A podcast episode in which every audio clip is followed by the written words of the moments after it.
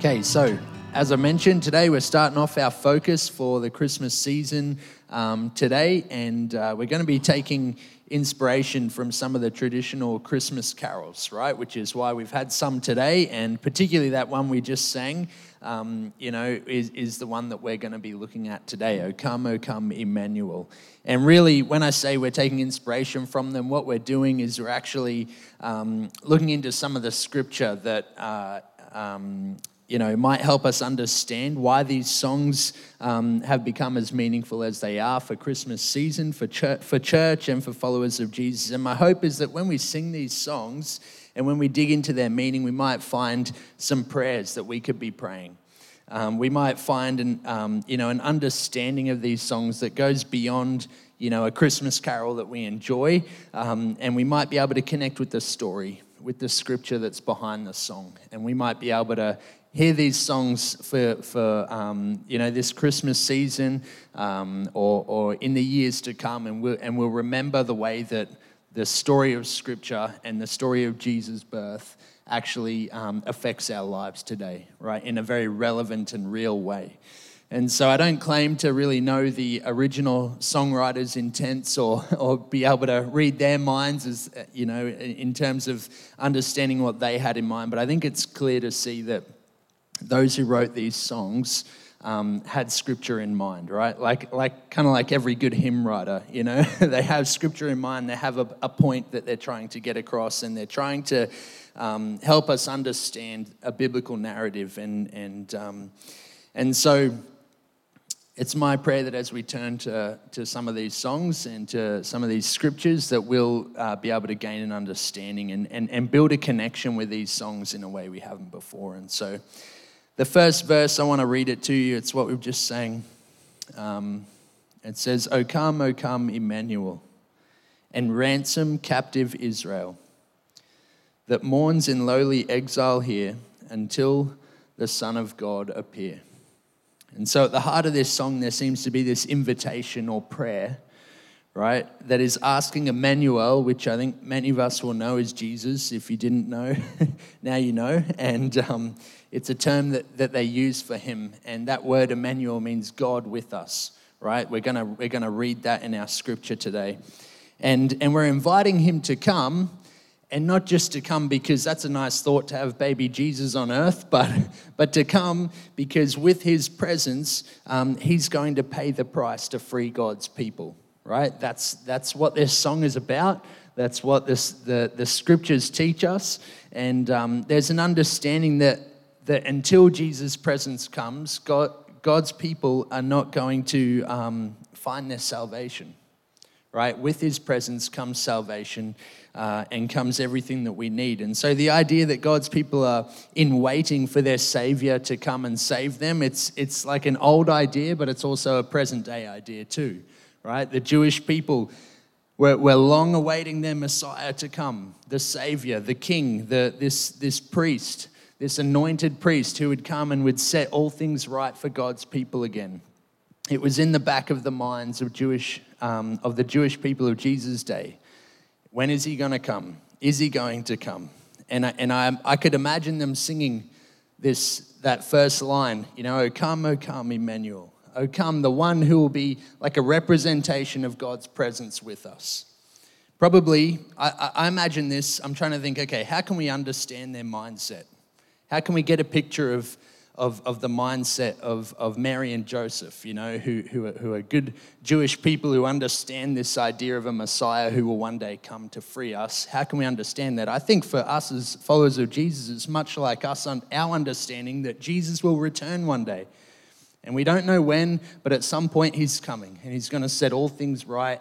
And, and there's really a way in which that's the same, it's the same kind of feeling. You know, they, the Jewish people of Jesus' day had this feeling, and, and we have that feeling ourselves. You know, we expect Jesus to come, right? And so there's kind of a, a, a layer, layered effect to this, you know, the meaning of that idea that, come God, be with us, you know, set things right. That was the, that was the, um, the feeling of the day. And so, um, you know, we need to be careful that as we enter into the Christmas season, we don't just say, oh, you know, this is about Jesus being born, you know, and um, it kind of becomes like a little bit disconnected.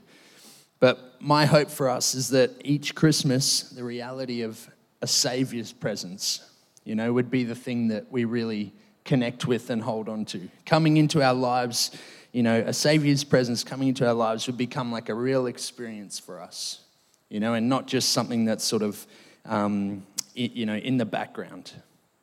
That Christmas would not just be a reflection on the birth of Jesus, but it would be a recognizing of the one who brings God's presence into our lives and does so every day, right? And so, one of the things that, um, you know, as I've been digging into the, the story of Jesus' birth, and, and today we're really just looking at where, you know, the way Mary and Joseph find out about the story. One of the things that strikes me about the Virgin Mary and her story is that she had an experience of God's presence, didn't she? You know, in a way that completely took over her life.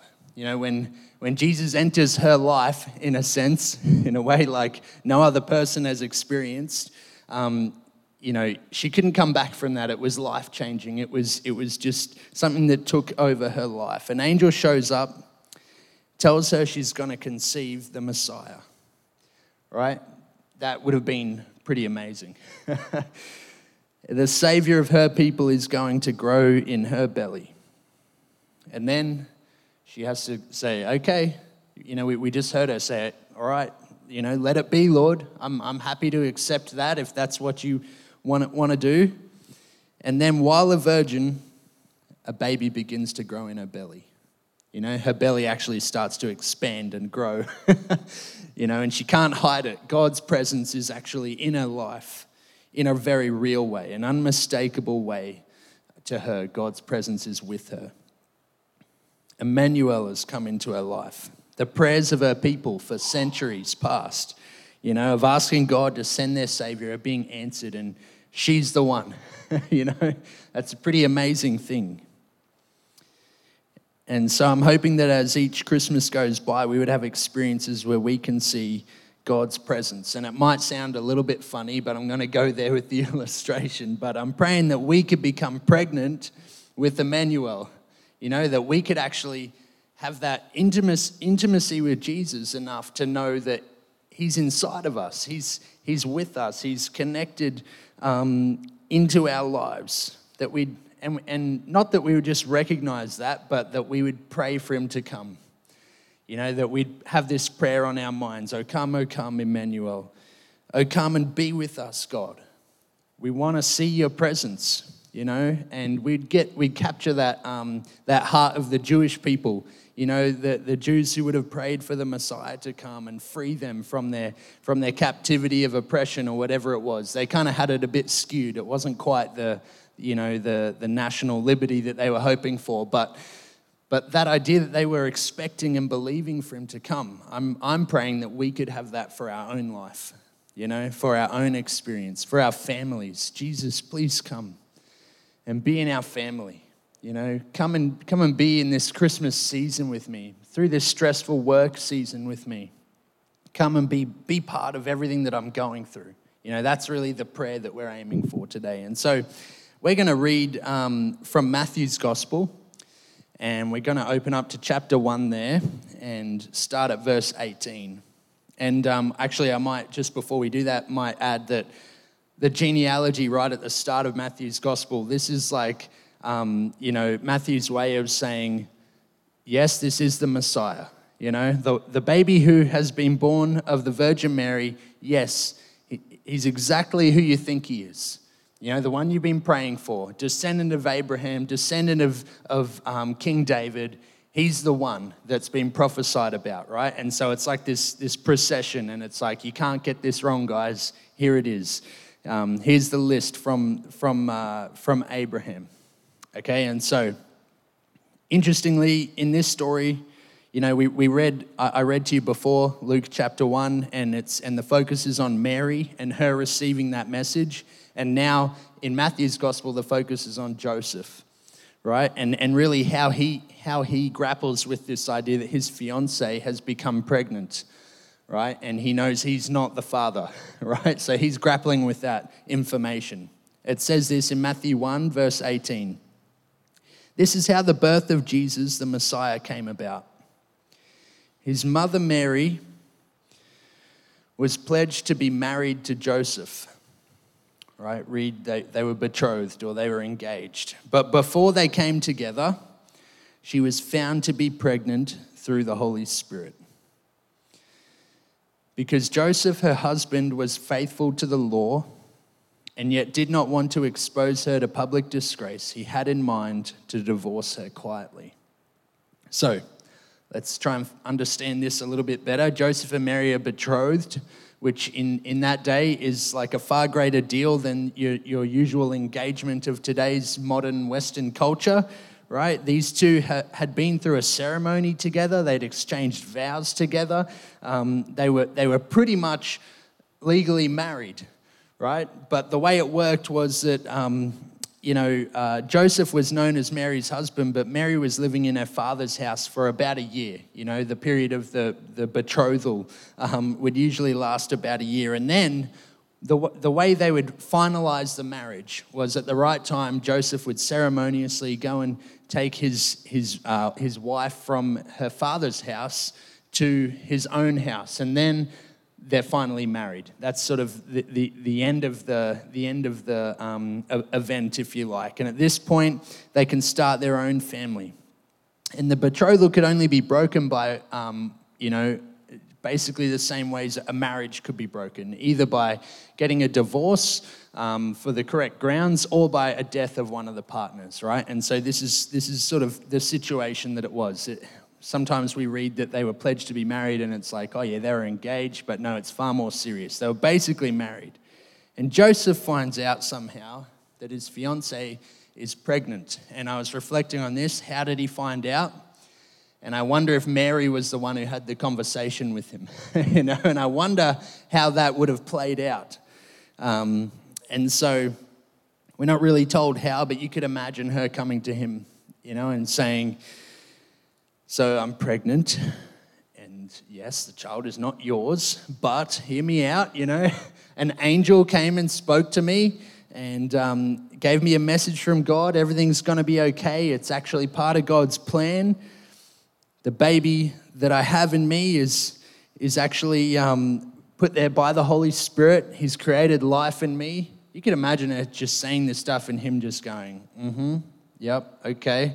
Hard to believe.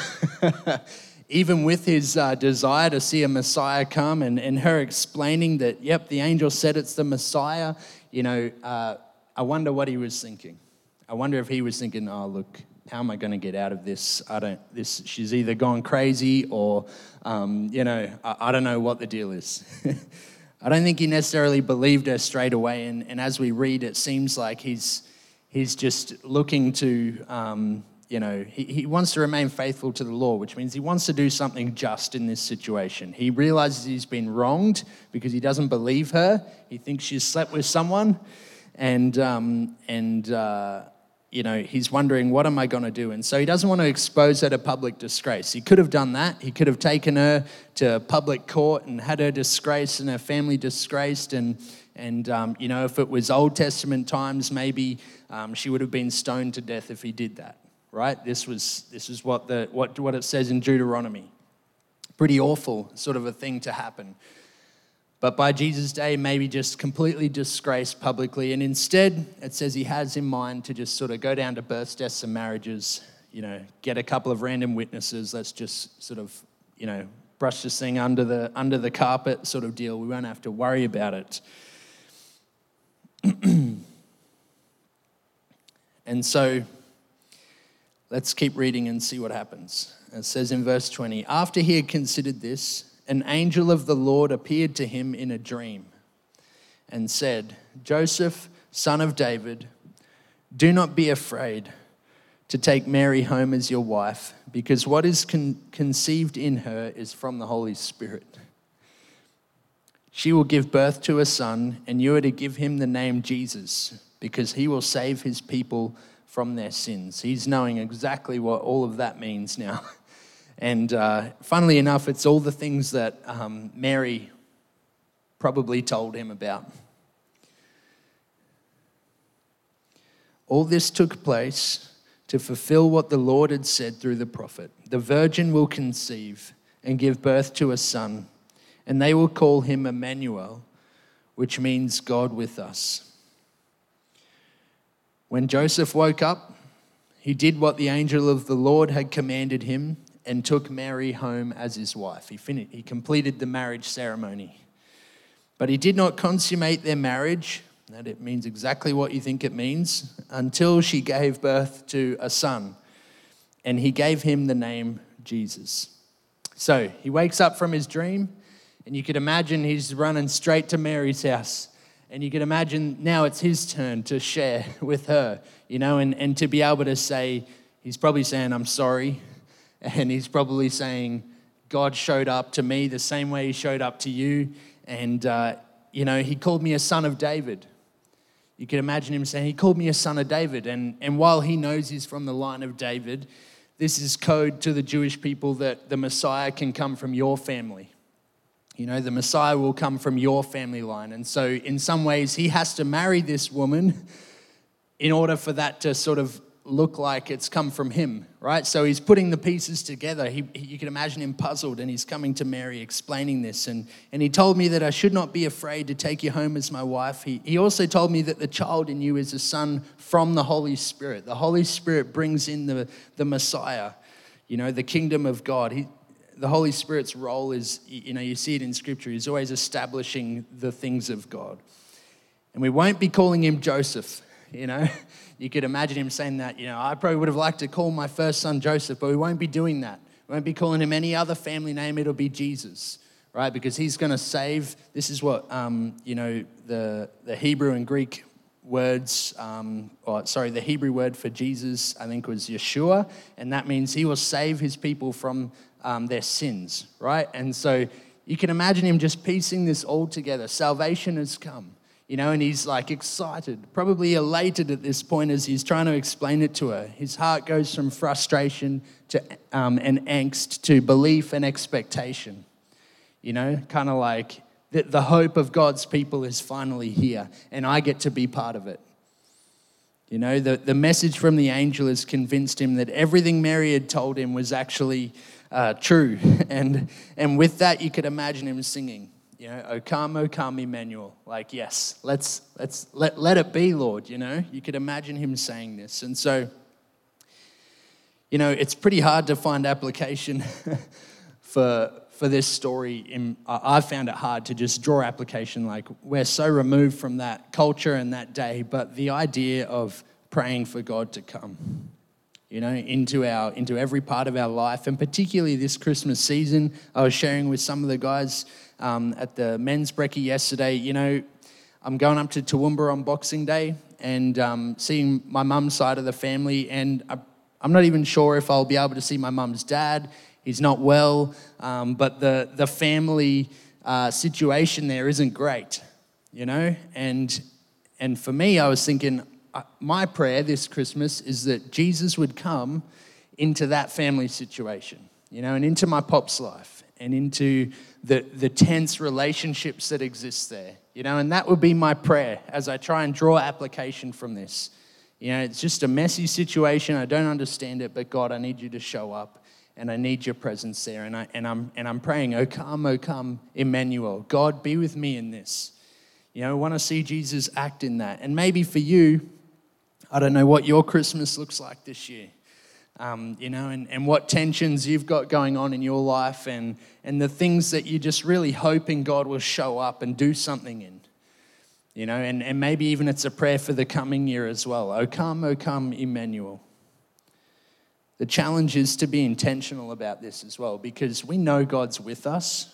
You know, He promised us His presence. We know, you know, the Holy Spirit dwells in us. We're pregnant with Him in a sense but we don't always notice because we don't we don't have like you know the belly happening, and uh, you know we're not um, we don't always notice it like that the way Mary did, and so to be intentional, to be able to say, God, um, you know, God, as we as we go and spend time with family this Christmas, can you can you be with us? You know, as we say grace, you know, around, around a Christmas meal or something, even, just to say, God, be, be with us. You know, come Emmanuel, God be with us. Make that part of your prayer. Maybe it's a, a tense family relationship that's been going on for a long time.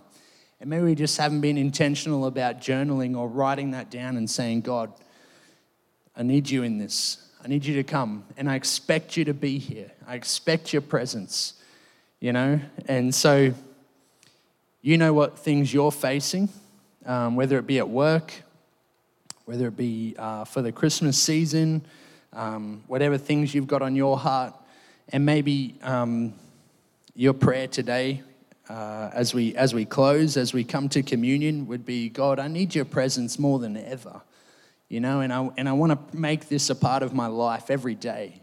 Just God, I need you today. I need you to to help me this week. I need you to give me your presence and help me to recognize your presence. Help me to recognize being, being pregnant with you, in a sense. So, I wonder how it is that God's speaking to you now and um,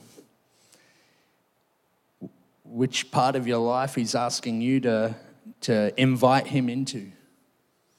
And I want us to reflect on that for a moment um, you know, we're gonna we're gonna come to communion, and um, however God's inviting you to to respond and and all that, I want you to be able to do that through communion. And so, Joseph and Mary they saw the coming of Jesus into the world as salvation, and um, salvation from from sin, salvation for really the whole world, and um, today we get to remember that, you know, this baby Jesus, the, the Jesus that came into Mary's life and changed her life forever, actually ends up, as we know, going to the cross, doesn't he?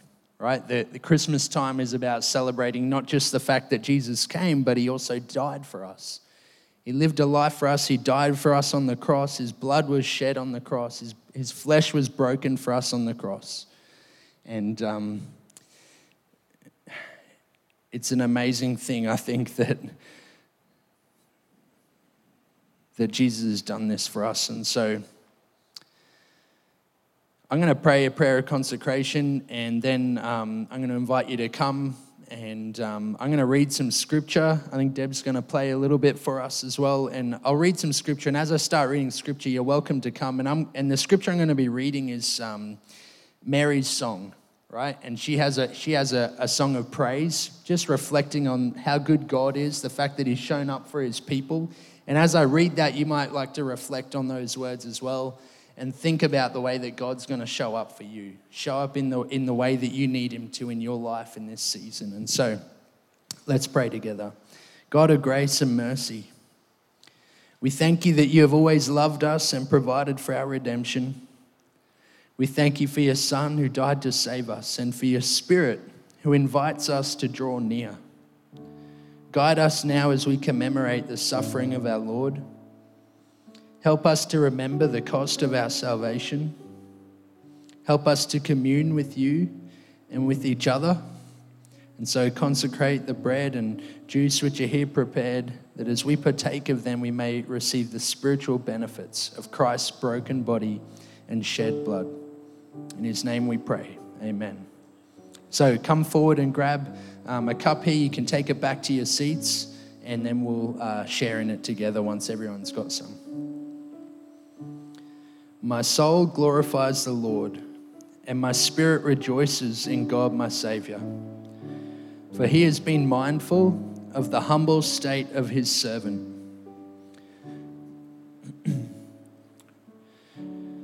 From now on, all generations will call me blessed. For the mighty one has done great things for me. Holy is his name. His mercy extends to those who fear him from generation to generation. He has performed mighty deeds with his arm. He has scattered those who are proud in their inmost thoughts. He has brought down rulers from their thrones but has lifted up the humble. He has filled the hungry with good things, but has sent the rich away empty. He has helped his servant Israel, remembering to be merciful to Abraham and his descendants forever, just as he promised our ancestors.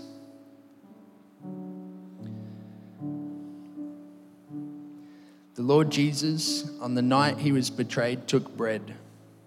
And when he had given thanks, he broke it and said, This is my body, which is for you. Do this in remembrance of me. Take and eat this, remembering that Jesus' body was broken for you.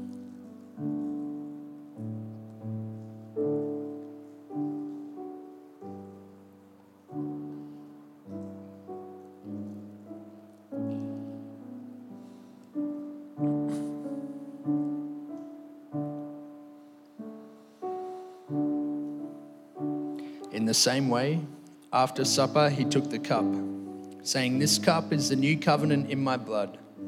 Do this whenever you drink it in remembrance of me.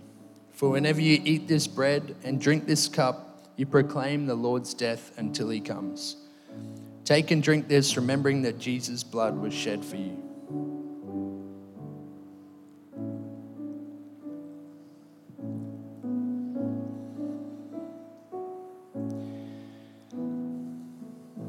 My soul glorifies the Lord, and my spirit rejoices in God my Saviour, for he has been mindful of the humble state of his servant.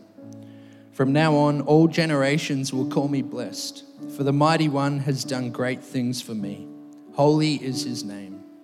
His mercy extends to those who fear him from generation to generation. He has performed mighty deeds with his arm. He has scattered those who are proud in their inmost thoughts. He has brought down rulers from their thrones, but has lifted up the humble. He has filled the hungry with good things, but has sent the rich away empty. He has helped his servant Israel, remembering to be merciful to Abraham and his descendants forever, just as he promised our ancestors. Amen.